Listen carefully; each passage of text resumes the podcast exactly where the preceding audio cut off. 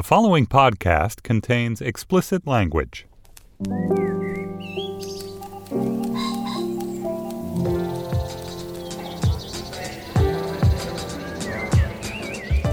I'm Stephen Metcalf, and this is the Slate Culture Gabfest Hail Satan edition. It's Wednesday, October 30th, 2019.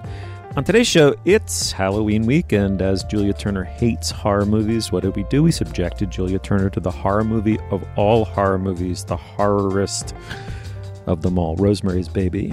And then Modern Love is a New York Times column now. It's an eight part Amazon TV show anthology. It's A listed up the yin yang we discuss. And finally, for a long time now, he has been saying and appears to believe excrescent things. Why hasn't Morrissey been canceled? We'll be joined by Randall Roberts of the LA Times. Joining me today is the deputy managing editor of the LA Times. That's Julia Turner. Hey, Julia. Hello, hello. I cannot wait to hear what you thought about Rosemary's Baby. It's so chilling. Oh my God. Dana Stevens also never having discussed this movie. I can't wait. How are you doing? Very well. Good. Uh, Dana is the film critic for Slate.com. All right, let's let's dive in. I should note before we start today that there is some kind of construction and or drilling happening on the Los Angeles Times campus this morning, so you may hear occasional in the background, for which I apologize. Rosemary's Baby is the 1968 horror masterpiece written and directed by Roman Polanski. It stars Mia Farrow and John Cassavetes and the Dakota apartment building. Anyway, Cassavetes and Farrow are uh, young marrieds. They've just moved into said building. Their nosy elderly next door neighbors take an unusual interest in them, but especially in her and her pregnancy to the point that over time Rosemary begins to suspect that these are deeply, deeply wicked people they are trying, she believes, to somehow infect or capture the soul of her baby, but we, the audience, know the situation is far worse than she can ever imagine. What follows is, I think, in some estimations, and I absolutely am sure in mine, the best horror movie ever made. Rosemary's Baby. Let's listen to a clip. Uh, is that their hint for today? They're my friends. Don't They're a call them bunch of bitches. not very bright bitches who ought to mind their own goddamn business. All they said was get a second opinion. Rosemary, you got the best doctor in New York. You know who Dr. Hill is? He's a Charlie nobody. That's who he is. I'm tired of hearing how great Dr. Saperstein is.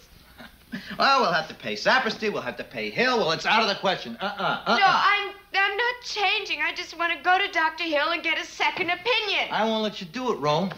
I mean, because it's uh, it's not fair to Saperstein. Not fair to. What are you talking about? What about what's fair to me? If you want a second opinion, you tell Saperstein, and and and let him decide. No, I I want Dr. Hill. At least If have that much won't courtesy pay, to tell then man I'll- you feel. Julia, I'm going to switch it up. Uh, it's a movie, but I'm going to start with you. You'd never seen this film before. Just incredible. What'd you make of it? Ah, what a great movie. I mean, you know, we're going to talk on the show today about people who've been canceled and whether they should have been canceled or not. So, stipulated everything that there is to say about Roman Polanski on that point, and we'll come back to it, I'm sure. But I don't know how I had never seen this movie. I mean, I worked in the Time Life building. I used those phone booths to make cell phone calls uh, as a tot. I I don't know how I never saw this, other than that I just generally haven't seen enough things. But I loved it, and part of why I loved it is that I don't think it's the scariest horror movie of all time because it's much more of a psychological suspense thriller than it is a true heads twisting, blood running down the walls horror movie. Like there's not a ton of there's a sense of slowly creeping dread and you Mhm. basically know that she you know part of the, what I don't like about watching horror movies is um you know the feeling that anyone may be like got at any moment but you have the sense whatever the plot is or whatever is going on that she's quote unquote safe not psychologically safe or actually safe but safe for the duration of the pregnancy so you have this little bubble of protection as you watch and curiosity of like what is this what's happening to her that made it a um, plausible scary movie viewing experience as opposed to one that I just was like, I don't want to be here. I don't want to watch this. What am I doing? Yikes. Right, and uh, but for the record, I did not say it was the scariest, but but Dana, I said it was the most horrifying, and I, I stand by that judgment. You clearly you must have been familiar with this movie Uh, what's it like rewatching it? Yeah, I mean, I've seen this movie countless times, but it was a total pleasure to see it again, knowing that we were about to talk about it you know, not as this established cinematic classic, but as a scary Halloween movie that Julia Turner had just been made to see for the first time. I love when we go back and revisit a non-current movie in this way. Um, but there's there's so much to say about this one. I, I kind of don't know where to start. I agree with Julia that genre classification with this movie, in a way, kind of takes the horror and the and the thrills and the creepiness out of it because what's so fun to watch over the course of its fairly long running time it's 2 hours and 13 minutes or something like that there's really a lot packed in there. And so there's it starts off almost as a sort of comedy about a young couple who moves into this old building and gets too close to their creepy neighbors. That actually lasts for a pretty long time in the movie before there's any suggestion of deviltry at all. There's just something a little bit off about this world that they're moving into. And of course, the Dakota, the building the Dakota starring, at least the exterior is starring as the building they move into is part of the general creepiness.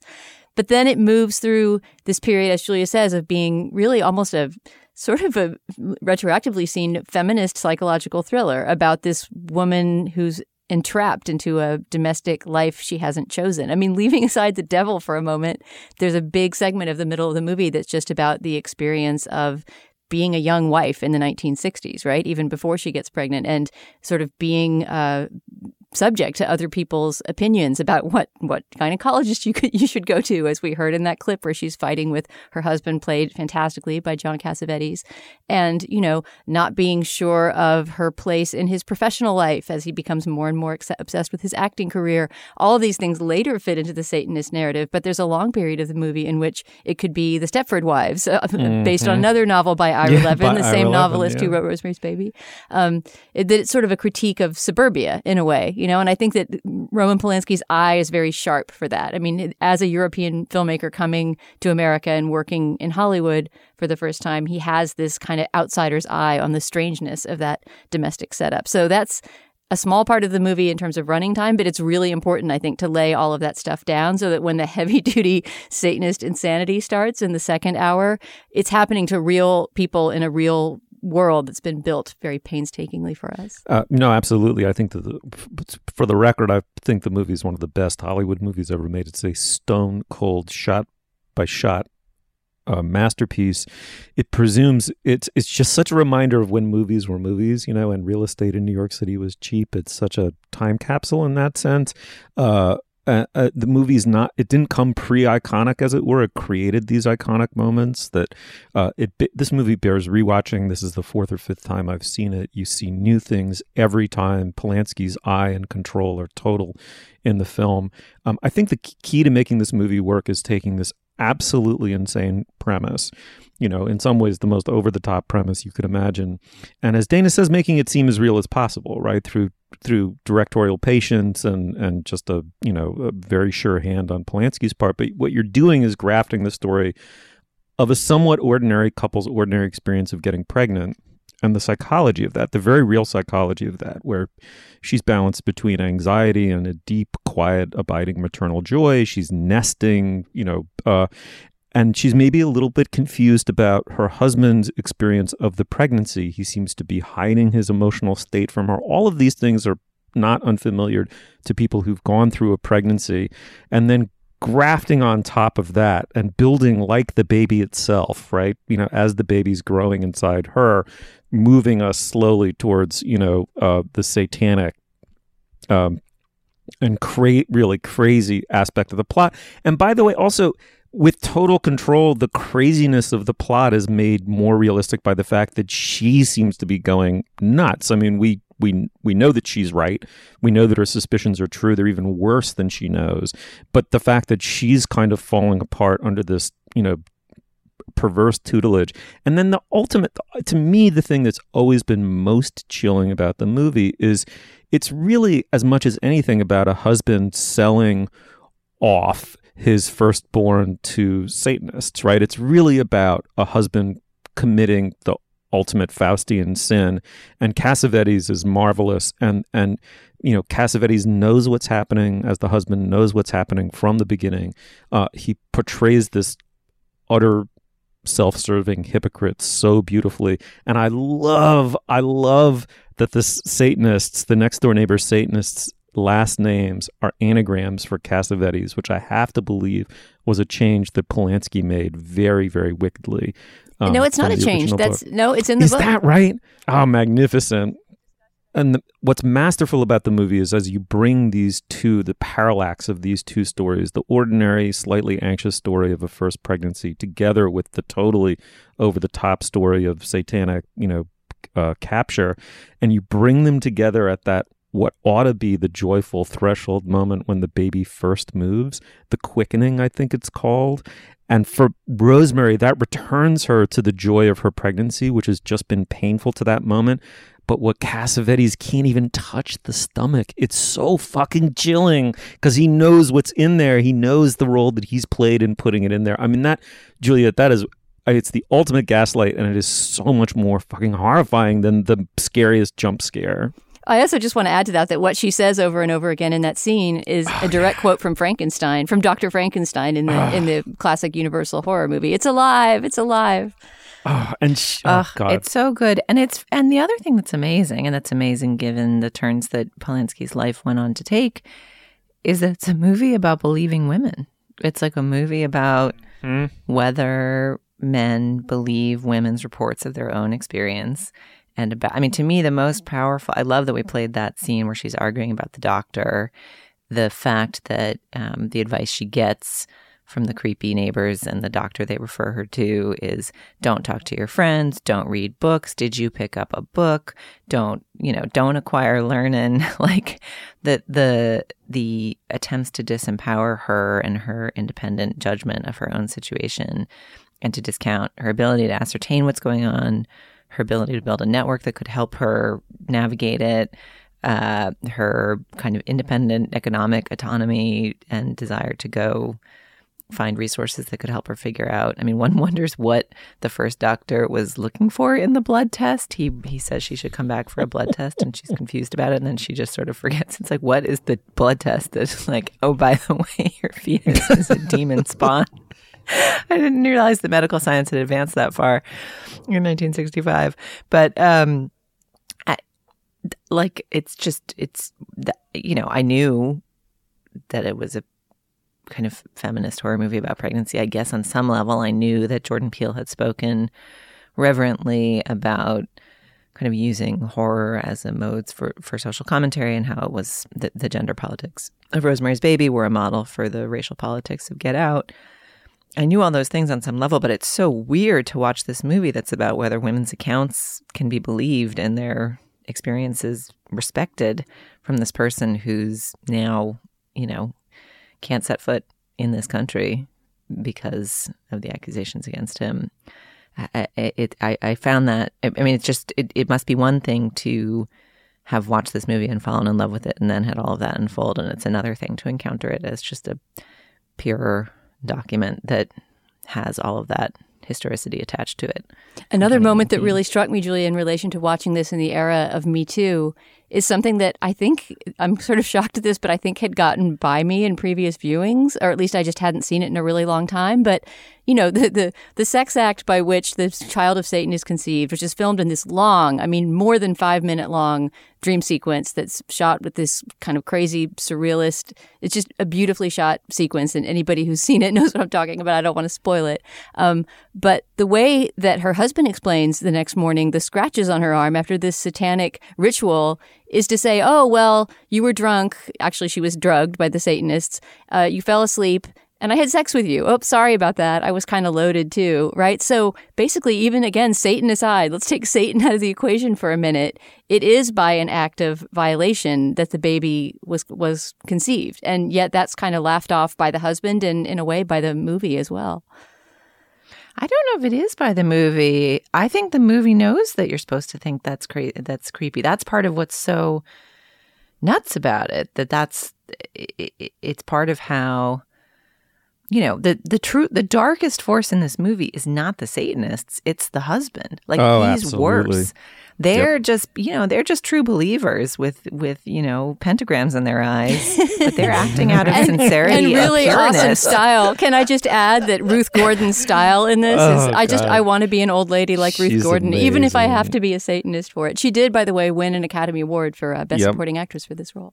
Uh, can I just say one thing is that this is that on, you know, I think it was my second viewing or third viewing. I, I found a shot that just um, I, it just bowls me over. There's y- y- you've you've had no hint of anything. You're very early on in the movie. This this couple next door has sort of forced themselves socially on the young couple, but you don't really know. I mean, maybe there's some vague intimation they're a little weird, but nothing really.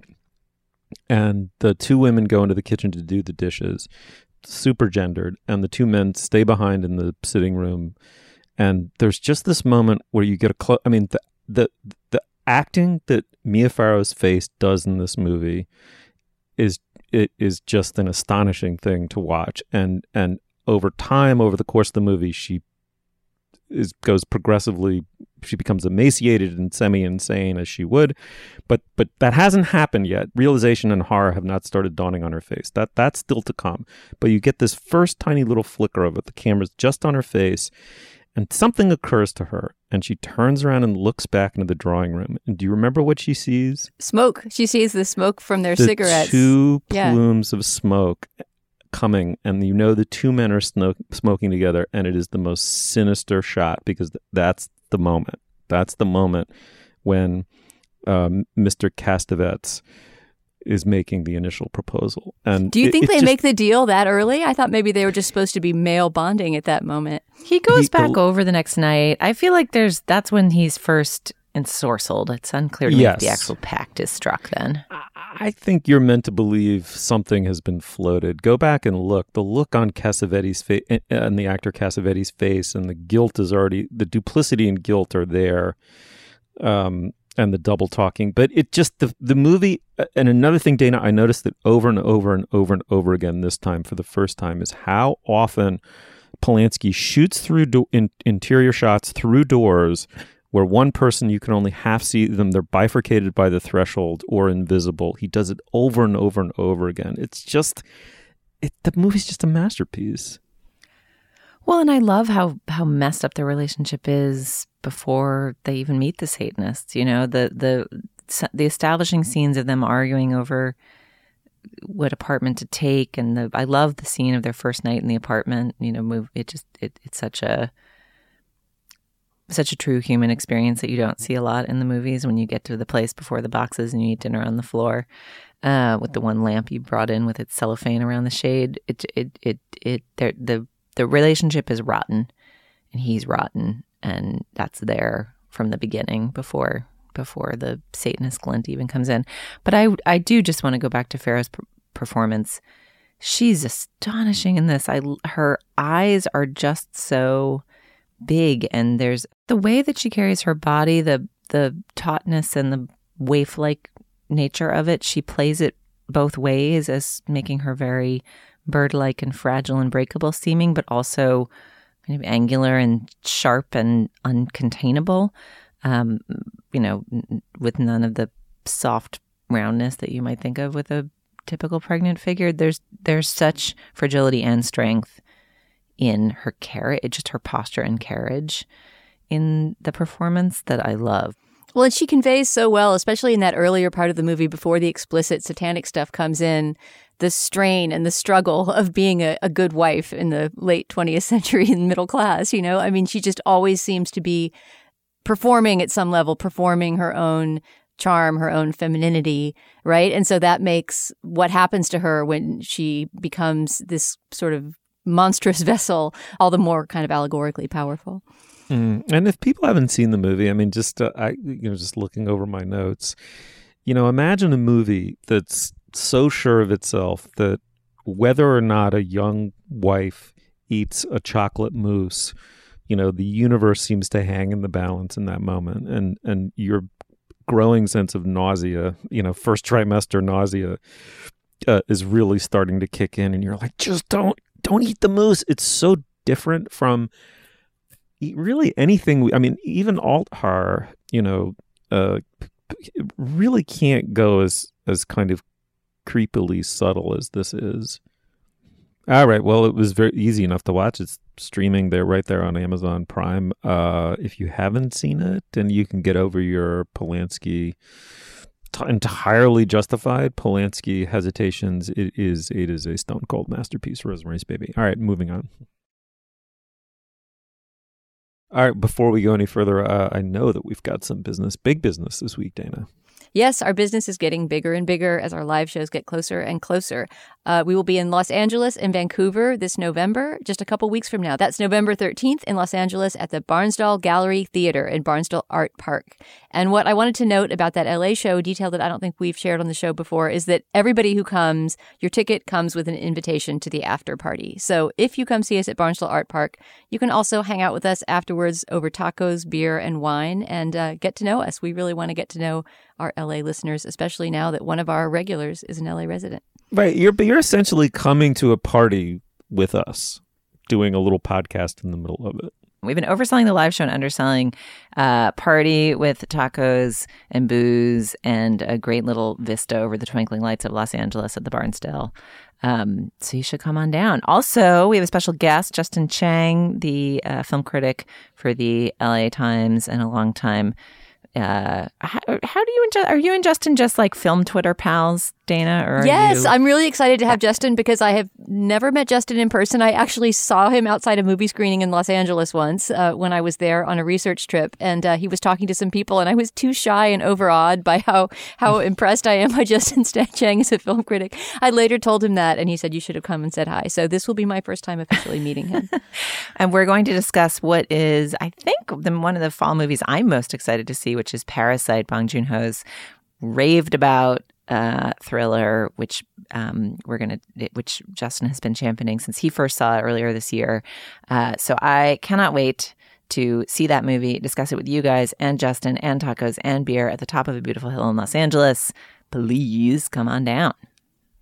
Then, two days later, for our listeners in the Pacific Northwest, we're doing our first show in Vancouver, a place that we're going by your invitation. We put out a call on the podcast to see if we had enough listeners to put together a show, and you responded with enthusiasm. So we are coming to you. That's November 15th at the Granville Island stage. Yeah, I just want to say also that it was the you know it was when Dana had come across some book in some bookstore and then regretted not buying it, and we got tons of emails from uh, fans in uh, Vancouver saying, "Oh, I'll go buy, I'll go buy the book, and I'll mail it to you." It was so sweet, and it inspired us to uh, book a live show there.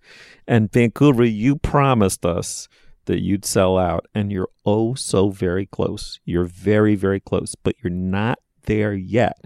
And we are beyond excited to go to Vancouver to do this show, but we would love a full house. We want to see your pretty faces there. So if you're on the fence, if you're trying to decide whether the babysitter is worth it, go ahead, take the plunge. We really want to see you there. We want to sell out. It's going to be a really, it's going to be a fun night. We're going to bring it. I promise. We should also mention that there's an after party as well at the Vancouver show. You can get tickets for the show alone or tickets for the show plus hangout party afterwards with, again, booze, food, and hopefully chatting with all of you. So for either of those shows, you can find out information and buy your tickets at slate.com slash live. In Slate Plus today, we are going to be talking about an ongoing and to me extremely irritating discussion, fight, feud, Twitter war between great auteur directors, including Martin Scorsese, Francis Ford Coppola, and Ken Loach, and Marvel and other blockbuster movie fans who have taken to the internet in droves to protest Martin Scorsese's dismissal of the Marvel blockbuster phenomenon. I'm hoping that will turn into more than just a discussion of what to me is kind of a tempest in a teapot fight and become a general discussion about high versus low cultural taste, whether that has any meaning anymore, and the future of cinema in the age of the blockbuster. To hear segments like that and to get ad free podcasts, you can, of course, sign up for Slate Plus, our membership program, which is a great way to help cover the cost of producing the Culture Gabfest and all your other favorite Slate shows. If you want to support the Culture Gabfest and all the rest of the work Slate does, please go to slate.com slash culture plus and join Slate Plus today. All right, Steve, what's next? Modern Love has been a New York Times column forever, as long as I can remember. It's now been adapted into an eight part Amazon TV show anthology. Uh, it's got a lot of A list uh, talent behind it. One episode is written by the estimable Sharon Horgan of Catastrophe fame. We're huge fans of her uh, hers on this podcast. One stars Anne Hathaway as a woman with bipolar disorder. There's the one written by Horgan has Tina Fey and John Slattery as a married couple at wits end. You get you get the feel of it. A list cast, 30 minute rom coms, all of it to answer, I think, a pretty intriguing question, which is can the romantic comedy be made fresh in this day and age? It's up against a lot of challenges. Why don't we listen to a clip? okay. Oh, gosh. This was great. Do you want to kiss me goodbye here, now? Um, yes, I, I was going to walk you to your door because you live on the corner, right? Yeah, but that's okay. You know, you don't have to. You can just do it here. Why? Was your dad waiting outside with a shotgun or something? Oh, kind of. What? No. no, it's uh, it's, it's Guzmin. Ah. Yeah, he's from Albania. You know, he grew up in a Right. labor camp. His parents were political activists. They were arrested when he was a kid. Shit. You know, and I, I feel like you're not taking it seriously. Who the hell is Guzmin? That is Guzmin. Your doorman? No, he's more than a doorman. It's, it's very hard to explain. He's become a. Oh, Shit. All right, Dana, let me start with you. Uh, you probably uh, popped through a few of these. What'd you make of them? Yeah, I actually watched a lot of these and not at all because I was enjoying them, but because I wanted to have a lot of ammo for my argument about why this is the worst anthology series in history. I, I, I actually fell into this sort of hate watching loop where I really wanted to get to the Rosemary's Baby part of the research that was going to be the juicy fun part. But the more I saw how strangely obliviously bad and oblivious to its own badness this series was, the more I wanted to watch of it so that I could make that case. And now I have to say that all the five episodes I watched have sort of devolved into one treacly mush that I can't really separate one from another. But I guess what made me the most mad about this modern love series, all right, it's based on this New York Times series that I already am not a fan of. I don't usually read the modern love columns when they appear. I'm not saying I've never read one or enjoyed one or that I mean obviously they're contributed by all kinds of different people with different experiences. So, you know, you can't say one overweening thing about that column. But in general that column has always struck me as a place for people to um to do something that feels a little bit like self indulgence or score settling, or I'm just not always sure that I want to get into the level of um, knowledge of other strangers' psychological journeys through love that that column offers you. But that's a completely separate question from this show, which I feel like flattens all the differences that appear in that column into this general sugary vision of this upper middle class New York that seems to just be in this bubble that has nothing to do with the actual city that I live in. And I just, the vision of New York in this movie makes me really mad. Even in that segment we just heard, I mean, the whole idea is that there's this young woman who has this intense relationship with her doorman, completely not sexual. He's kind of a protective guardian who judges all her boyfriends very harshly. He is kind of like the dad at the door with the shotgun kind of thing. I find it kind of a menacing relationship, but the show wants you to find it a heartwarming relationship. And he goes on to kind of sympathize with her as she becomes pregnant by a man she doesn't love, blah, blah, blah. I won't spoil any more if you want to see the episode. But the fact that she lives in this massive doorman building that appears to be in Tribeca or somewhere downtown is only glancingly referred to in one moment when, you know, one of the men she's dating comments on this glorious building she lives in. She says something like, "Oh, it's been in my family forever." There's just this this whole show is just swimming in that kind of privilege and every single apartment is dreamy, every single set is lovely. There is an illusion in one late episode or not an illusion. There's a character who's homeless and she plays an important part in the story, but only as a kind of baby supplying device for this much better off gay couple who need a child. I don't know. I just I, I felt I turned into a Marxist watching this show. it made me not only anti-romantic but anti-capitalist. I just felt such strong antipathy toward it. Ugh, preach it. It's it's so pleasing to hear you say all this. I agree 100% about the class politics of this and and it's not helped by the fact that the column is written by writers. I mean, it's a way, the thing that's rotten about the column is that it is a way in which the freelance writing and creative community of New York and its environs like monetize their heartbreak by turning whatever happened to them into like a pithy story with a pat lesson which is usually like trust yourself, love yourself. That guy fucking sucked. Like, like Yeah, that's what I mean by score a- settling. It's right. always a self a self justifying. It, it's presented as like I'm so humble. I had an experience and I learned something and I'm sharing it with you. But like the undercurrent very often is like what I learned is that that guy was bananas. Can you get a load of this? Like the text is. I learned and grew. And the subtext is like, would you believe this jerk? And so, but what that translates to when you turn into show is you realize that it's all, you know, white collar, dexterous with words people. And then it suggests a level of lucre for that set of profession that, that is friends level unrealistic. right, And, Sex in the know, City level. Mm. I mean, the New York Times is an amazing institution. It is it is a journalistic beacon. Um, it's uh, something I admire, have always admired, and admire even more now that I work at a newspaper and understand all the challenges of this business. It's truly extraordinary what they do every day, what they've been able to do. All the debates about canceling them for this or that op-ed or whatever, I have no patience for. It is extraordinary what they do. But I will say that the sense that they are like the paper of the professional rich uh, feels more apparent from the West Coast, like that they're the paper of the Northeastern elite, and uh, that you know a, a view that is not challenged when they uh, assign a piece about living in Highland Park, a neighborhood here in Los Angeles that um, you know talks about the challenges of gentrification by interviewing like a white couple that moved there three years ago and about how charming it used to be to have brown neighbors and how there aren't as many anymore. Like the tone deafness of that is not the paper's finest quality balances against many many many many strengths but this show just like leans into that exact critique of the paper so hard and really is off-putting and yet not i also gobbled up a bunch of episodes not just for the compelling hate watch but also because they do this thing to the romantic comedy that's messed up by compressing the timetable. Like the whole thing with a romantic comedy is the anticipation and the and the parts in the middle where it's all misunderstood.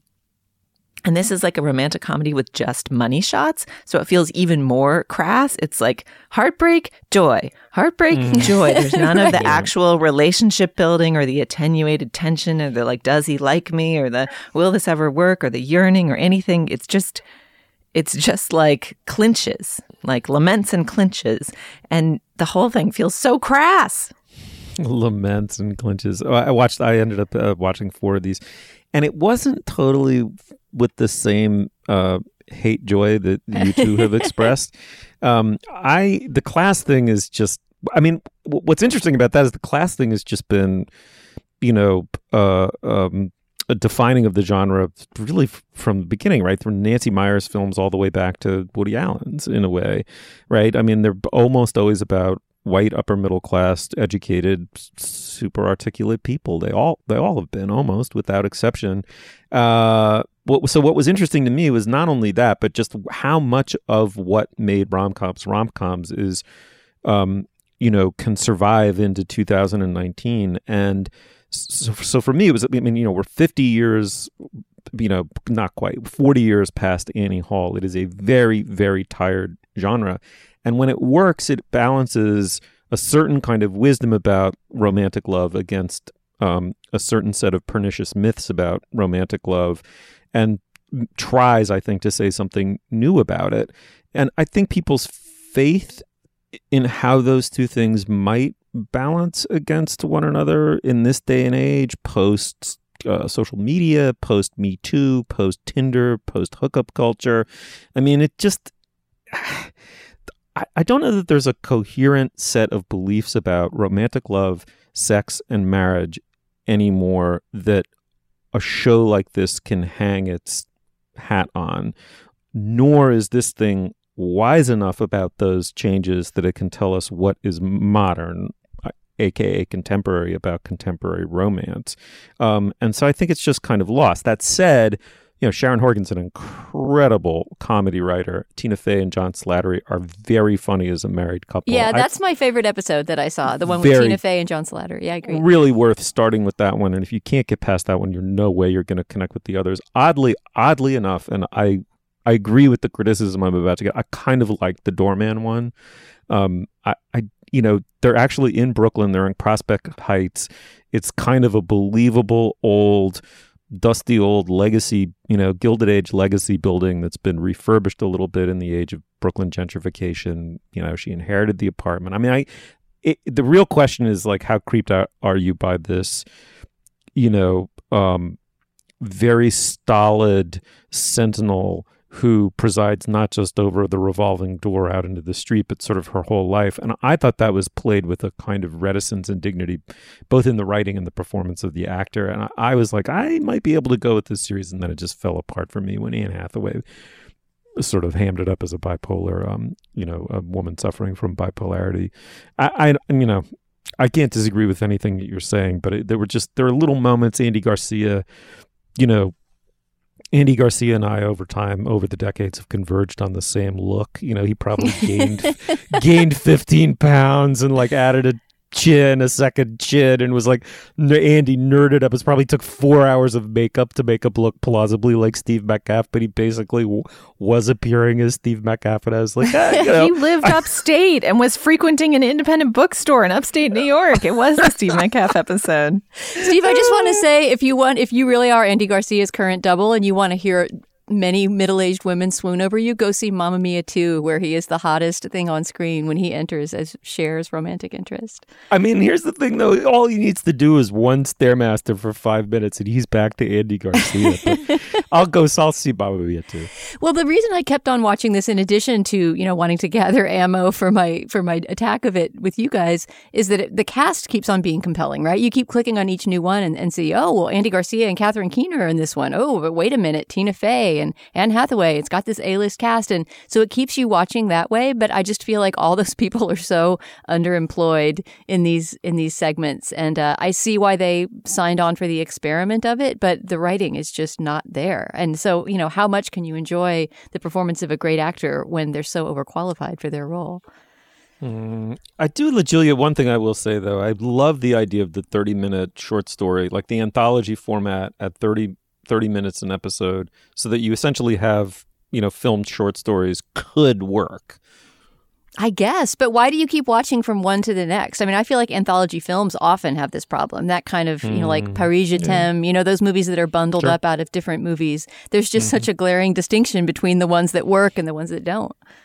I mean, high maintenance remains like one of the top five things we've ever, ever, ever discussed on this show. I think maybe Wait, which one? Top Sorry. 10, but High maintenance. high maintenance, high oh, oh, maintenance. yeah. Like the Yeah. the anthology as like think about what that show does with the anthology format with a true curiosity about the variety of lives lived in New York. Again, probably, you know, it's all people can afford weed, but really you felt like you were inhabiting an actual version of the city in that show.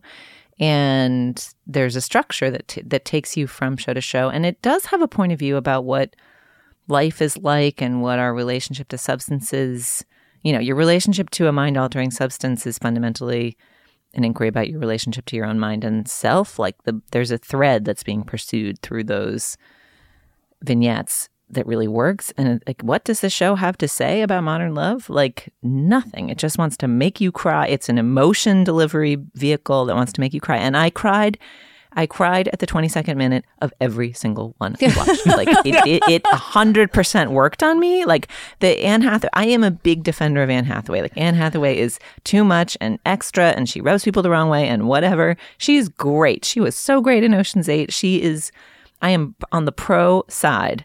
However, this did not do her any favors, just her like emoting into a mirror. And yet I also cried. Like it, it, it, it, it worked. It Can worked. I ask a concluding question, Steve? How do you think it stands as evidence for or against Julia's robothood that she cried at the exact 22nd minute of every episode of Modern Love? QED, she's a robot. Only, only, a, only a being imitating humanity would cry at this show. Eye moisture activated. It's uh, Modern Love. is it? It's also Amazon Prime, I take it? Yeah, it is. It is. Okay. Uh, on Amazon Prime. Uh, check it out. Tell us if we're right or wrong. Uh, all right, moving on. Morrissey was the lead singer of the legendary post punk rock band The Smiths. Uh, he created the band with Johnny Marr, the all world guitarist. They're still among my absolutely favorite rock bands of all time. Uh, Morrissey was known for acerbic, literary, genuinely really clever lyrics and a highly distinctive singing voice filled with melancholy and spite after the Smiths broke up, I you wouldn't have put your money on Morrissey to have had the better solo career than Marr, but it's not even close. He's had a very long, very successful one, some extraordinary records. Viva Hate, Vauxhall and I, Your Arsenal are all really masterpieces. I mean, they're tremendous rock and roll records. Um, alongside which he's made increasingly troubling, troubling statements. They've gotten worse and worse. This is a bit of a surprise. Morrissey's a vegan. He's been a hero to the others amongst others uh, ever since he created the Smiths. Why is he engaging himself in this orgy of othering, directed overwhelmingly really at non-white immigrants to the UK? We're joined now by Randall Roberts, who's a staff writer at the LA Times, to discuss a piece he wrote about Morrissey and, and really asking the question, Randall, why hasn't Morrissey been canceled?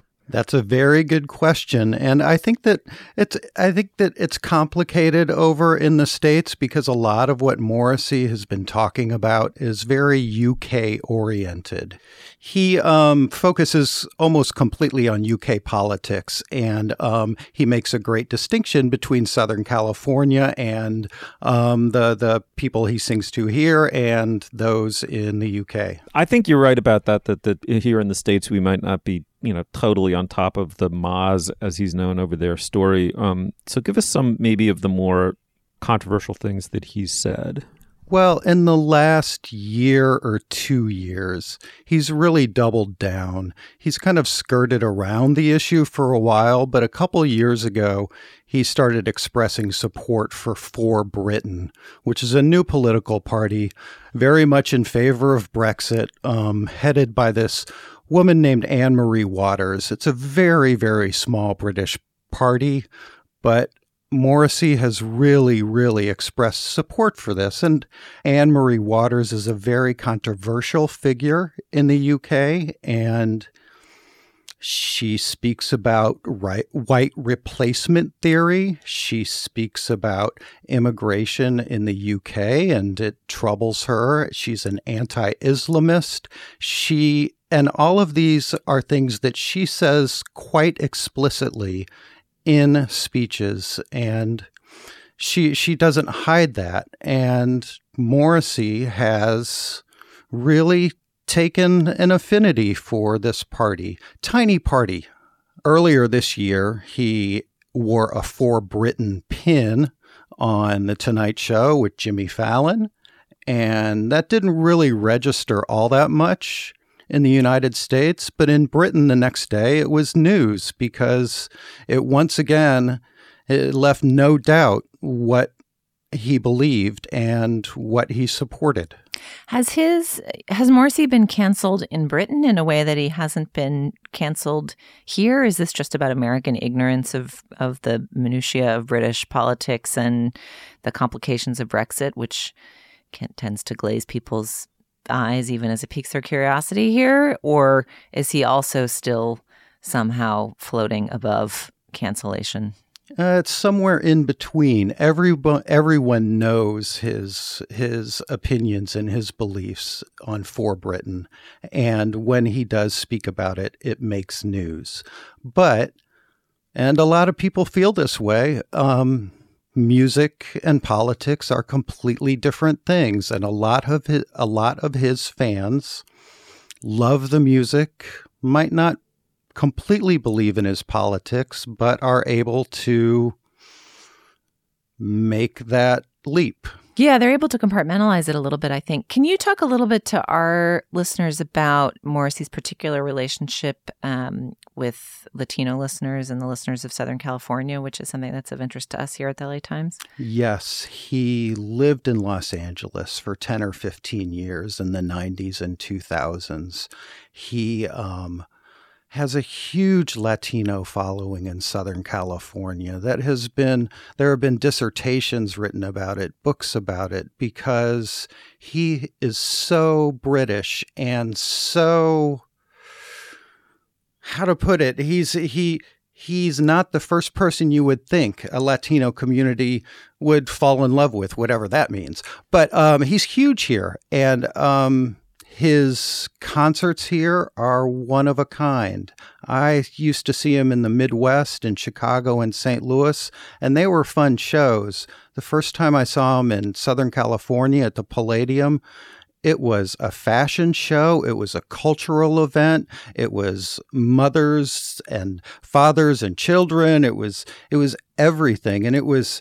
I mean, it was so much fun, and it was unlike any any music experience I've I've seen.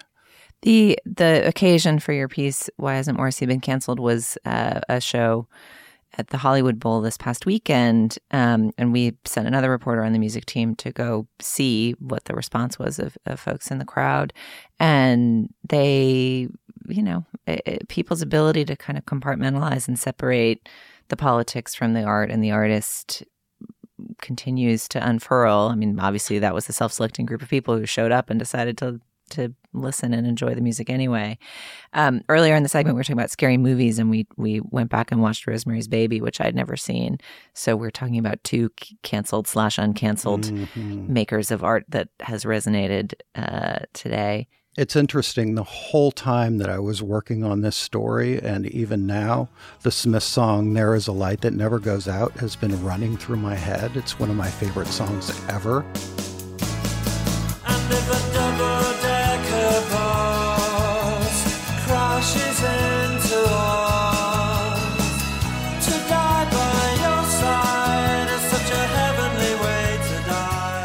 I mean, I grew up listening to the Smiths not as much of a Morrissey fan, but not really for any reason other than I was listening to other stuff. But uh, the Smiths were foundational to me. And, you know, me and my wife have conversations about do we listen to the Smiths? And, you know, I talk to a lot of a lot of fans who have that conversation now. And it's it's an interesting conversation to have, I think. Randall, I have a question about Morrissey in performance. It seems like most of these objectionable things that he said and done, you know, wearing that pin on the Jimmy Fallon show to indicate his alliance with the British far right, or he called uh, the Chinese Chinese people a subspecies. This was a shocking to me comment that he made in an interview in 2010, so quite a while ago, in, in relation, I guess, to their treatment of animals, because he is, of course, a vegan and a big animal rights advocate. You know, but to jump from that to a country that has poor animal rights practices is a subspecies is is a big jump.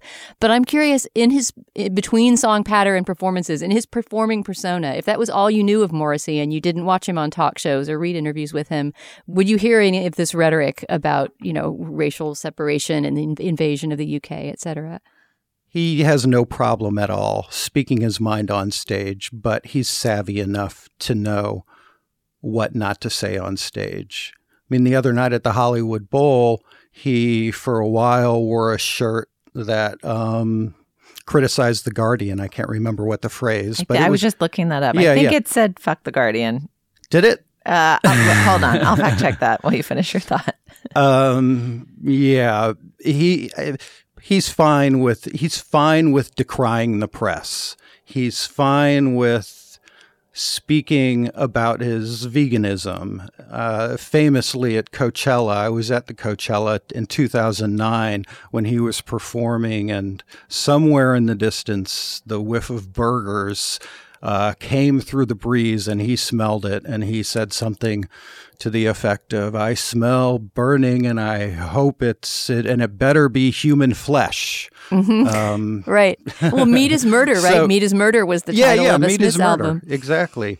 Yeah, yeah. And I wonder how many of his British fans, those who have been trolling me since this came out, are are vegans, and how many of them are nostalgists. Yeah, I, it was. I, I did confirm the shirt was "fuck the Guardian." Aha. But again, that's mm. sort of a if you if you are paying attention to all the symbols and signs, you know, the Guardian is essentially a leftist newspaper and or mm-hmm. left leaning, and anyway, that that's almost like subtweeting the politics without hitting it explicitly on stage in front of a stadium full of uh, a, a fan base that's nearly as diverse as the city, I think, Mhm. based on what Mhm. our reporter saw Mm. there. Um, Steve, talk a little bit about your relationship with the Smiths and, and, and how you've processed this turn in Morrissey's politics, or whether it's really that much of a turn for a long time outspoken bomb thrower. Well, the Smiths are uh, at the center of my, very close to the center of my musical taste and worldly sensibility. Um, and in defense of the Smiths as the Smiths, it was a cooperative band. I mean, it, it it's unthinkable that that music could have been made without the guitarist Johnny Marr composing the, you know, essentially composing the music. I mean, Morrissey must work with a collaborator. He doesn't play an instrument. He does not compose music. He's a singer and a lyricist and a mel- melodist. But um, you know, that music is as much Johnny Marr's. Johnny Marr's proven himself to be a extraordinarily empathetic human being, uh, admirable human being, as far as I know, ever since. I don't think I can cancel the Smiths. They um, th- all of their output occurred in the you know uh, early to mid '80s, really, and um, it preceded Morrissey's anti-immigrant uh, rhetoric. Uh, I can. I, I, I, Morrissey made wonderful solo albums. I can give them up because he's become a hateful figure. I think he deserves to be canceled on that level. But to me, there's a mystery here that I I wonder. Um, I wonder if we could speak to a little bit, which is, you know, Morrissey. Randall, you you know this as a Smiths fan. You know he was sort of a homebody and a weirdo in very working class Manchester, England. Um, almost a shut in, a real hothouse flower, perceived of as non straight um, and probably gay, and was ostracized not only by white working class, you know, hooligan types, but even by the music community. I mean, you know, Manchester circa 1979, 1980 was producing Joy Division, all these incredible punk and post punk bands coming out of that music community. They didn't like Morrissey. They found him odd, fey, pretentious, you know, pseudo literary. They kind of detested him. He was a real outsider's outsider. And he kind of got lucky in meeting Johnny Marr, and they shared certain musical tastes, and they just caught lightning in a bottle and created this amazing rock band. But he was tall and thin and very peculiar looking. And over the last 30 years or whatever it's been, he's, you know, like all of us do, he's added weight and he's become this kind of, hoo- like almost hooligan looking guy. Like, you know, he was so slight you felt like you could knock him over with a feather. But now he's got this kind of heavy machismo to him. And it's almost as if there's almost a way in which he is in his own mind embracing some essential working class identity that was always a part of him even when he was the victim maybe of its prejudices. And um and it's like some kind of bizarre personal atavism by which he's saying i'm a mancunian. I'm from the white working class. That formed a part of my identity. That little england that working class tight knit you know, uh, small island England, you know, means something to him in some way that was recessive for most of what he was doing, but has really come out as he as he hit middle age and is now, quite frankly, repulsive. I mean, I, I think that's not even a close call. I would never ever put on a Morrissey solo record or go see, much less go see a show. That you draw that distinction, Steve, between the Smiths and Morrissey's solo career is is really striking, and I think is one of the ways to address this, you know, riddle of of or paradox or whatever it is of you know the question of when do you quote cancel an artist. I mean, I admit that there's something glib about the whole term cancel that I don't like in this in this context. And when, for example, we talked about Rosemary's Baby earlier in the show, we didn't really touch on the later history of Roman Polanski and you know all of the legal I don't know what you want to call it, nightmares that have gotten us to where we are now in our relationship with him as an artist. Um, but it is true that Rosemary's Baby was made before any of that happened, right? I mean, very shortly before, but before. And so part of the question becomes, you know, if you are going to decide the history attaching to this artist's life makes me too angry, too upset, too uncomfortable or offended to experience their art anymore, at what point do you date that, right? I mean, do you not listen to the Jackson Five anymore? I don't know. I guess to me, that there's no real one answer to that. But the way that you've chosen a division in Morrissey's life past which you're not interested in his art anymore seems like one of the ways that, you know, a, a consumer of that art could address it. It all feels so arbitrary though, right? I mean, like if the if the mind and morality of the artist is poisoned in whatever way allows them to treat people very badly or dismiss people in ways that don't line up with your ethics and politics like I don't know if the if the arbitrary line at which a discoverable act occurred and was reported is really the best cutoff point. Well, that's, I guess what I'm You saying know. is that each person decides it for themselves. I mean, I certainly Yeah. don't make that cutoff with anyone. In fact, I've loved many Roman Polanski movies that came after the entire story of his rape scandal and escape from justice, etc. Um, but it is utterly arbitrary. I guess. I guess I'm just observing that you know that what whether it's a defense mechanism to protect himself in the music that he does still want to listen to, or however you want to analyze it, that that's how Steve has chosen to address this kind of obstacle to loving the art that he wanted to love. and that it was collab. I mean, and that it's collaborative. I'm listening to the work of a of a gifted composer named Johnny Marr. It is sung by a person who's become repellent after it was made, but I don't know. I mean, maybe I'm just looking for an excuse not to give up this thing that I ch- beyond cherish. I mean, it's part of who I am. Steve, I was going to tell you that Alain Whyte, his co-writer on a lot of those Morrissey songs, I don't think agrees with Morrissey either. Um, I don't want to throw a, a wrench into your into your um, rationalization. No, no, no, no. I under no. Listen, but I, I understand. Yeah, Yep, I completely understand that that that he he has to work with like you know your arsenal is with Mick Ronson. I mean, he has to work with a Mhm. with a writer of music. He always has, and but that to me is not. But but that but then he's operating as a solo artist under his own name. The Smiths is something else. It was a cooperative thing. It doesn't bear his name directly. He was one of four people who made it. You know, I, I mean, I'm not saying it's not arbitrary, but it's not totally arbitrary. Yeah, there's James Brown, who, I mean, a formative figure who was known for his violence against women. There's, I mean, there, there's so many artists who, if you draw a line, you you lose a lot of amazing music, and I, I don't know the answer to that. And I, I mean, it's uh, it is it's a personal thing, and it's it's. I mean, I can't control what goes through my head. I can, can I can cancel the Smiths, but if I hear "How Soon Is Now," uh, I, there's a part of me that's always going to just love that song, regardless.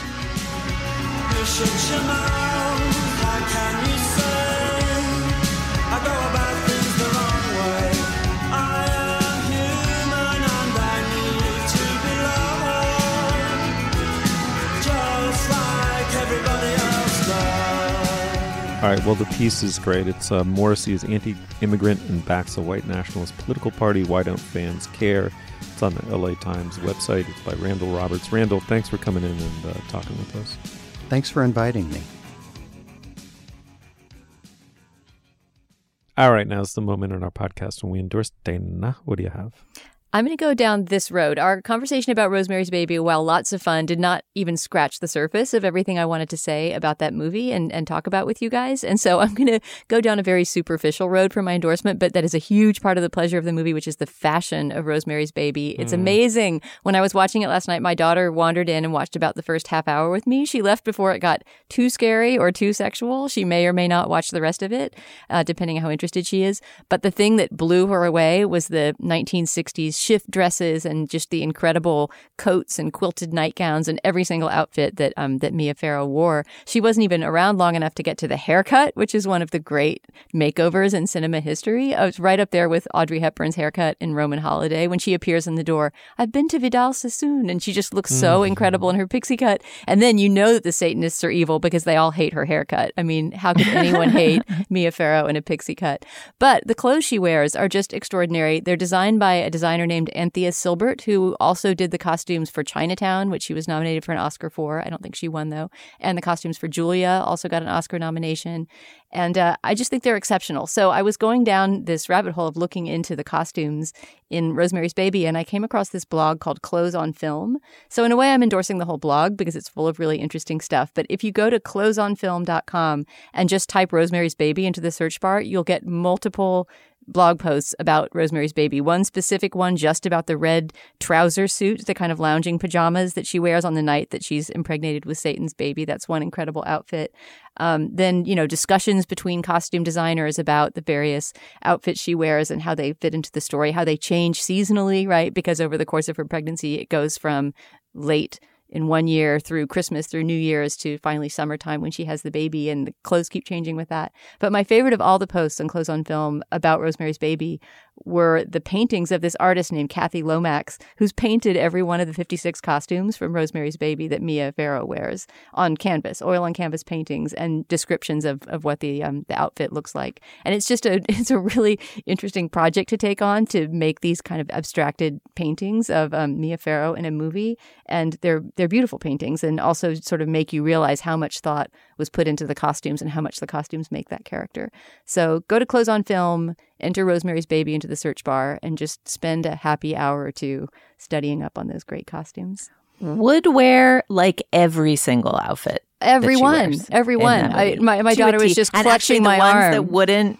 The ones that wouldn't be good on me would be good on you, Dana. I feel like you and I together could like really trade those looks. I don't know that I could pull off the the holiday party dress with the lace collar and the red, but I think you would look stunner in that. Yeah, she does those kind of Mary Quant shift kind of dresses that I still am always looking for copies of to this day. But what about even when she's lounging, that scene where she's interrupted by Ruth Gordon while she's lounging on her Oh, couch wearing God, a floor length wool plaid skirt and a blue turtleneck? Just so cozy. The level of pile and tuft on that plaid is just like it's it's 70s shag level. It's extra it's astonishing. I mean, it's all even that is only a smaller part of the general production design of the film that's incredible. But I mean, if you just want to zero in on the costume design, that is a fun place to go. Oh man! Meanwhile, Roman Castevet and I are smoking cigarettes in the other room while you two are going. Gabbing about fashion. Jk. All right, uh, Julia, what do you got? Uh, okay, I'm going to recommend a slate pitch found in the pages of Bon Appetit magazine.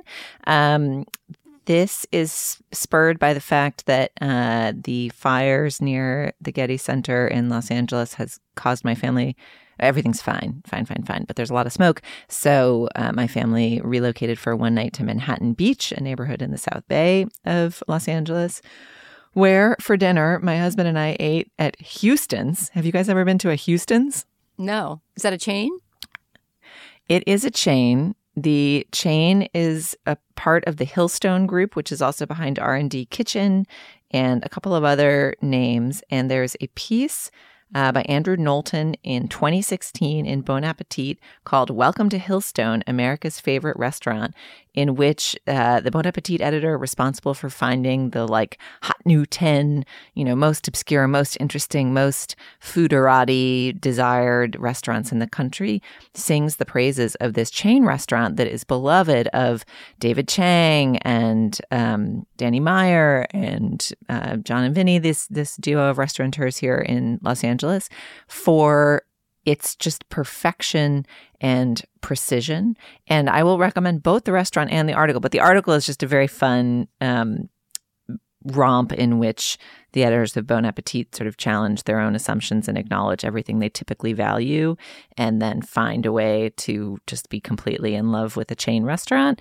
Uh, and what they praise the chain restaurant for is a Danny Meyer level of precision and care about the customer experience, just high, high quality customer experience and consistency of experience. Every table is bolted to the floor, so there's never a wobble. The restaurants are designed so that almost every table is a booth. Uh, each booth has a spotlight installed directly above it, so you never have to take out the flashlight on your phone to see what it is that you're ordering. The um, you know, kale salad is just impeccably delicious. Uh, if you ask for an off men- menu orange juice, it will come to you like purely fresh squeezed and in a trice. And anyway, the article is great. And to read the article while in a booth under a spotlight at a table that's not wobbling while your husband's drinking freshly squeezed orange juice at a Houston's uh, really t- takes the takes the uh, pain out of being displaced by fire.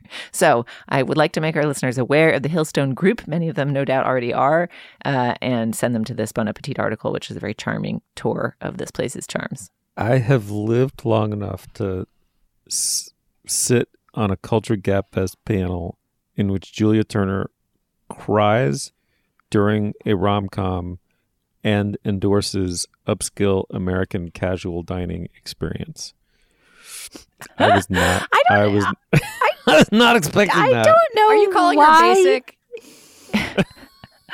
I don't know why you guys are calling the the endorsing this restaurant. uh, Whatever you can think whatever you want about it. I would send you the article. Endorsing.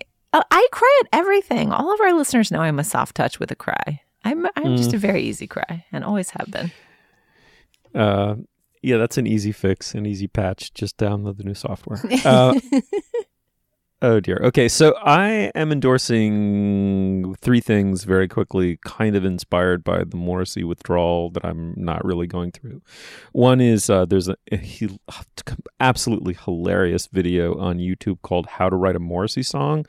Um, this just sort of ordinary crew cut, crew cutted blonde guy with an acoustic guitar has so nailed it that like musically what what is like the essential ingredient of a Morrissey song musically is ju- as he says over and over again just sing the third.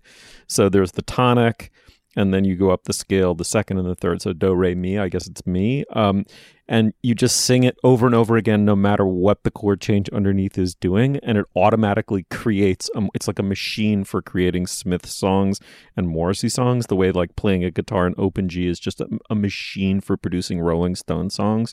Like once you know the secret you can manufacture them by the freaking bushelful and he's just very funny. He's got this wonderful phlegmatic ironic style it is it's really like it's if you care even a tiny bit or even just negatively about Morrissey, uh, it's it's it's funny. It's really worth uh, it's really worth checking out. It's how to write a Morrissey song on YouTube. And then I came across an essay that I really loved, which was you know Morrissey's sort of the first sad boy of sadcore. He kind of birthed a million you know self pitying white male you know indie rock acts. Um, and an essayist, a woman named Christy Coulter, an essayist, has written an article about what it was like to be a woman who kinds of kind of loves this genre of music and how she followed the fate of one band in particular that I love that nobody knows. I've pushed for them so hard on the show. The apartments. I love the apartments, and the apartments are sort of the saddest of the sad core bands. And um, and she just wrote an essay about what's what it's like as a woman to like this kind of music and respond to this genre of male self pity and about sort of the fate of the apartments. And then this relationship she strikes up with the lead guy from the apartments via email. It's a beautiful uh, little piece of writing on the paris review website. Um, and then i can't help it. I got to just throw in one more. That sent me to youtube just to watch the apartments play live because i've never been able to see them. But there's a video of them doing their song Mr. Somewhere, and it's called the quote unquote FD acoustic session. Please, please go look at it. These guys are so, so good, and too few people know about it. Um, so, anyway, those are my endorsements. Check them out. Mr. Somewhere, Mrs. Somewhere, never did figure just how. You'll find links to some of the things we talked about today at our show page. That's slate.com slash culturefest. Please email us. I love getting a sense of what the community of listeners is like. You never disappoint when you email us.